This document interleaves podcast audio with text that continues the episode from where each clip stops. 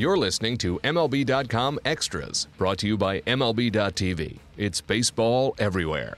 It is Thursday, the 16th of February, and we're talking at Brewers baseball today with Adam McCalvy, our Brewers reporter. And uh, Adam, I want to start off by having you give us a, uh, a weather report as you were with the team in spring training and you were out of the uh, cold confines of uh, Wisconsin. And for my benefit, too, because for some reason they have shut down the heat going into the voiceover booths uh, here at uh, MLB.com. So today it's more of a, a voiceover igloo. So I'm a little chilly. and I'm hoping if you can give us a, a, warm weather report, it will it will get the blood back to my extremity. So go ahead. Yeah, well, look, I landed here the day before pitchers and catchers reported to Brewers camp. Got my car, got in my hotel, dropped my bags, and went straight to Piestewa Peak here in Phoenix to do a good hike. It was a great climb. And I got to the top and looked at the weather, and it was 72 degrees and sunny. So that's pretty much uh, copy and paste for Phoenix at this time of year. It's pretty spectacular. Yeah, well, I, am a little warmer and a lot jealous. So uh, hats off to you uh, for that experience as uh, you're getting to work, of course, uh, with the club in Arizona uh, as we lay out uh, the foundation for what the Brewers are hoping will be a successful 2017 season. Before we talk about current Brewers, want to talk about a now former Brewer, something we did not get to last week, but uh, old friend Chris Carter, now a Yankee. Uh, how shocking was that to you? Well, I didn't see the Yankees coming. Um, I'll tell you, I sensed some a little bit of relief in the Brewers front offices that he was able to find a job. Remember, he had floated, or rather, his representative Dave Stewart had floated the idea of maybe going playing overseas um, just because he couldn't get a big league offer that uh, piqued his interest in Major League Baseball. That would have been a real shame for a guy who did everything he was asked of last year, hit 41 home runs, tied Nolan Arenado for the NL lead. To not be able to find a gig would have been very disappointing. And I, I, I think that people were, I don't maybe relieved is not the right word, but they were certainly happy in those Brewers front offices that a good guy, Chris Carter, uh, who did a good job, was able to find a job and, and remain in Major League Baseball. And now we'll see what happens there because there are playing time issues there with the Yankees.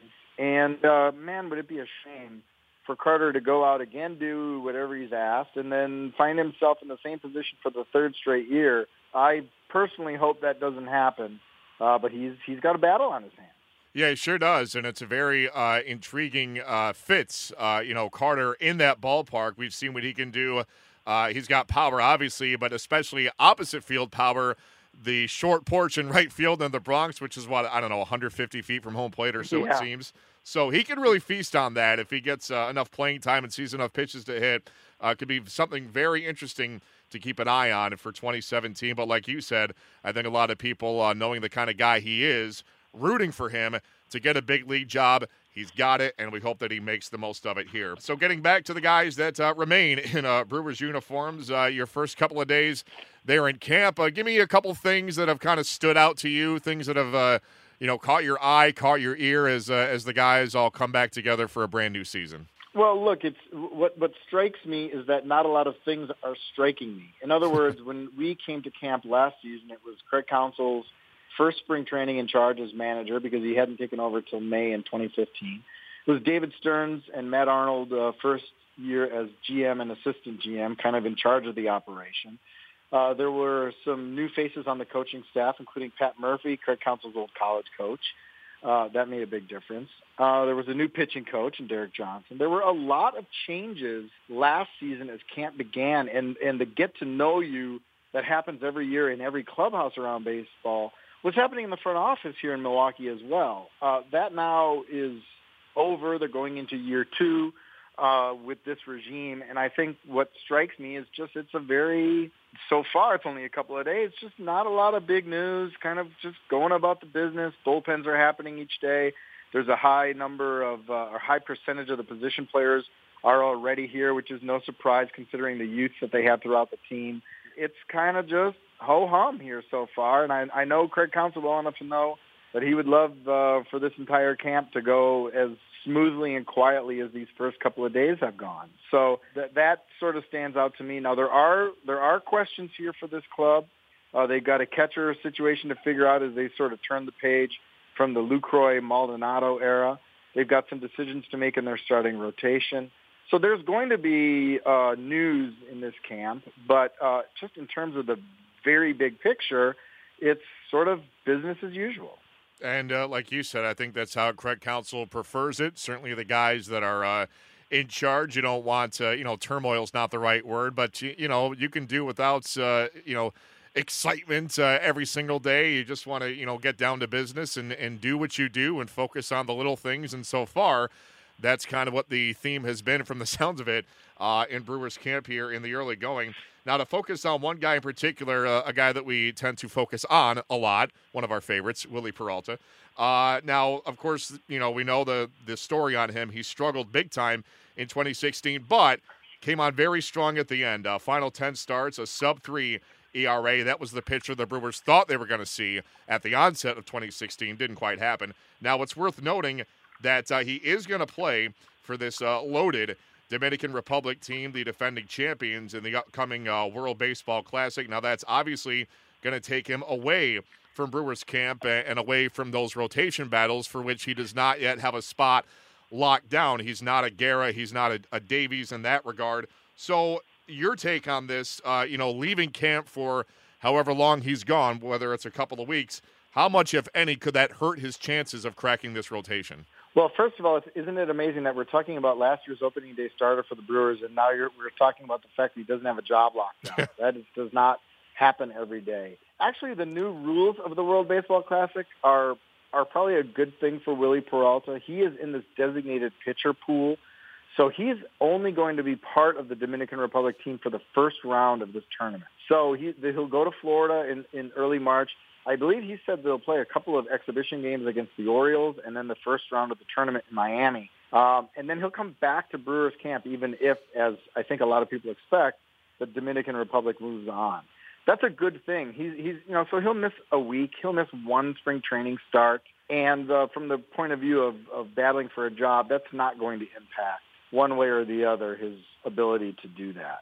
Uh, I, I think it's a good thing versus, as you said, being away from camp for a big chunk of this. That could be a little more problematic, and I think Peralta probably would have had to have a decision to make there. But in this case, he's able to say he participated. He watched them win this thing the last time there was a World Baseball Classic. And the opportunity to take part in it, you can imagine, is pretty special to this guy. And he gets to do it without impacting his day job, basically. So I think this is one of those cases where the new rules are a good thing for this particular player. Yeah, it's a great point that he's in that, as you said, the designated pitcher pool.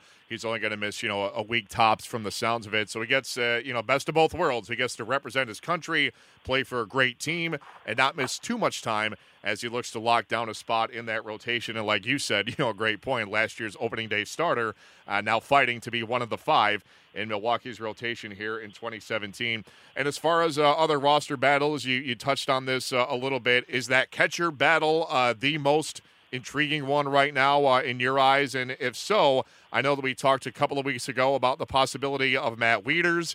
Uh, that's kind of simmered down a, a, little bit. Have you heard anything more along those lines? No, I haven't, and I, I think what the what they're saying here is they like the the guys they've got. The Wieters thing is interesting because he's a Scott Boras player, and we've seen Boras clients uh, show up here in Brewers camp late in spring training before Kyle Lohse being the leader. So there's a, a conduit there uh, between the agent and the owner of this ball club that has worked out before. So I, I, I, I guess the way to look at it is until Matt Wieters signs somewhere else, the Brewers are still technically in play. But I'll tell you, they like these three guys they've got. They traded for all of them, Jett Bandy, Andrew Susac, and Manny Pena, not household names by any stretch. But Bandy is a really interesting guy. He looks like a third baseman, and I talked to him. He did play third base in high school. He's a long uh, longer than most catchers, six foot five, and a good all-around player. The Brewers think he has power that hasn't manifested itself in his minor league statistics, but you see off the bat, he's got a good chance here, I think, coming into camp. And then we'll see what happens at those other two spots. What I loved talking to the guys about over the last couple of days, and I just did a story about this, is you know, basically you come to into a new team, a new organization. All of those guys have over the last year or so and you look around and you have to learn all these new pitchers and gain their trust and gain the trust of the coaches and learn the organization and how they do things all kind of at once. And it seems a daunting task to me. And I talked to each of those guys about how they go about it. And what was really intriguing to me is I kind of got three different answers. of where do you start, whether it's just asking him about, as Jett Bandy kind of goes to the X's and O's, what do you throw, what do you like to do. Uh, Andrew Susac was more interested in getting to know the guy's personalities first and let the X's and O's come later. He says that's how Buster Posey taught him to do it in San Francisco. And Manny Pena actually likes to see what the guy can do first before he starts talking to him about what he thinks he can do. And it uh, it, it struck me as kind of an interesting example that there's a lot of different ways uh, to go about being a good catcher in this game. And uh, these guys all kind of think about it in a, a, different way. Yeah, that's very interesting because you would think that guys who are cut from the same cloth as far as a position would have the same sorts of, uh, you know, theories about the best way to go about your job. That's not always the case, especially at the catcher position, as you just uh, illustrated there. And uh, Adam, I think another question we have to ask here is is Jett Bandy the coolest name in baseball? For me, it's a top five. It's uh, pretty good. The Brewers have a hard throwing reliever named Damien Magnifico, wow. which is pretty darn good. For some reason, they, they had a farmhand now. I believe he's retired from baseball. His name is Tommy Toledo. to me, that's like the best baseball name I've ever heard. Uh, he was one of my favorite guys. But uh, Jett Bandy's pretty good, and there's a story behind it, which everyone is going to have to Google because I forget. It's a combination of his grandfather's name and something else, which um, we'll edit that in later, or everyone can just go Google it. I like that, and I remember when he was with the Angels, uh, I I came across I came across that story, and like you, I don't quite recall the details, but it is some hybrid of, of some pros, family members' man. names. But uh, there is an interesting backstory to that name, and uh, you which know, like neither of us know. right, we're, We're- we're, Do they charge for these podcasts? Yeah, I- they I really hope ought not. to start charging. I, I hope not. We're trying to piece together what little information we can retain, but uh, like you said, Google is everybody's friend. So go out there, Google it, uh, Jett Bandy with two T's, and uh, you will have yeah, your answer. we, I- we do know how to spell it. That's true. It's something. It's it's a good starting point. We know there's two T's in Jett. So uh, for the guys out there and ladies listening, yeah, it's a good story. It's out there somewhere. We just don't have it in our heads right now. So uh, Adam, something we do have in our heads, uh, a story that you have, which was uh, very cool on Brewers.com regarding uh, Hank Aaron's final two seasons in the major leagues. Of course, uh, back in Milwaukee, where it all began with the once uh, Milwaukee Braves. Of course, uh, the Brewers at that time a very uh, young franchise, and uh, I didn't know until reading the the article that uh, for a brief time, Hank Aaron and Robin Yount were teammates, which uh, kind of blew me Yep. away. That was that was something. Um, you interviewed a lot of great guys, including Robin Yount, uh, Bob Uecker too, about uh, Hammer and Hank's last two years in Milwaukee. So just kind of walk us through that experience and how uh, great it was for you to kind of put that feature together. Well, f- first of all, it's Hank Aaron. So I, I, and anytime you write about him, it's it's great. Um, sort of as good a man as he was a ball player, and I've been fortunate enough to meet him a couple of times and shake that gigantic mitt he's got. Uh, it's pretty awesome. Uh, I made Robin Yount laugh because I asked him to sort of recall what was the buzz when when Hank Aaron signed with the team. This, remember, this was a Brewers franchise. that was only five years old at the time. Right. And he looked at me kind of like, "What are you talking about? It's Hank Aaron's the home run king. What was the buzz?" uh, so for him, he said the hardest part was just trying to figure out how to introduce himself to this guy. He brought in such gravitas to the clubhouse. Uh, really, then you know, fit right in right away, and kind of was one of the guys. Now he was not the same player at that stage of his career. He was into his 40s. You know, he was not the five-tool talent he was when he was with the Milwaukee Braves and winning the World Series in 1957 uh, for the fans at County Stadium. I I think everybody understood that. But he also did bring something to some of those young players, Robin Yount uh, being one of them, playing two seasons alongside Hank Aaron, and uh, was so warmly welcomed by the fans. That, that's one of the really interesting things uh, is to hear Hank Aaron talk about his time in Milwaukee and, and really in Wisconsin because his pro career began in Eau Claire, Wisconsin, uh, which if you think about Wisconsin looking like a mitten, it's kind of near the up, up close to the pinky finger. Th- that's where he really got his start in pro ball. And he said he was always treated extremely warmly by the fans uh, in Wisconsin. They never booed him, even when you know I think there was an understanding that he wasn't going to hit 40 home runs anymore uh, as a 40-something. But but he still did uh, uh, you know draw cheers and, and draw crowds to County Stadium.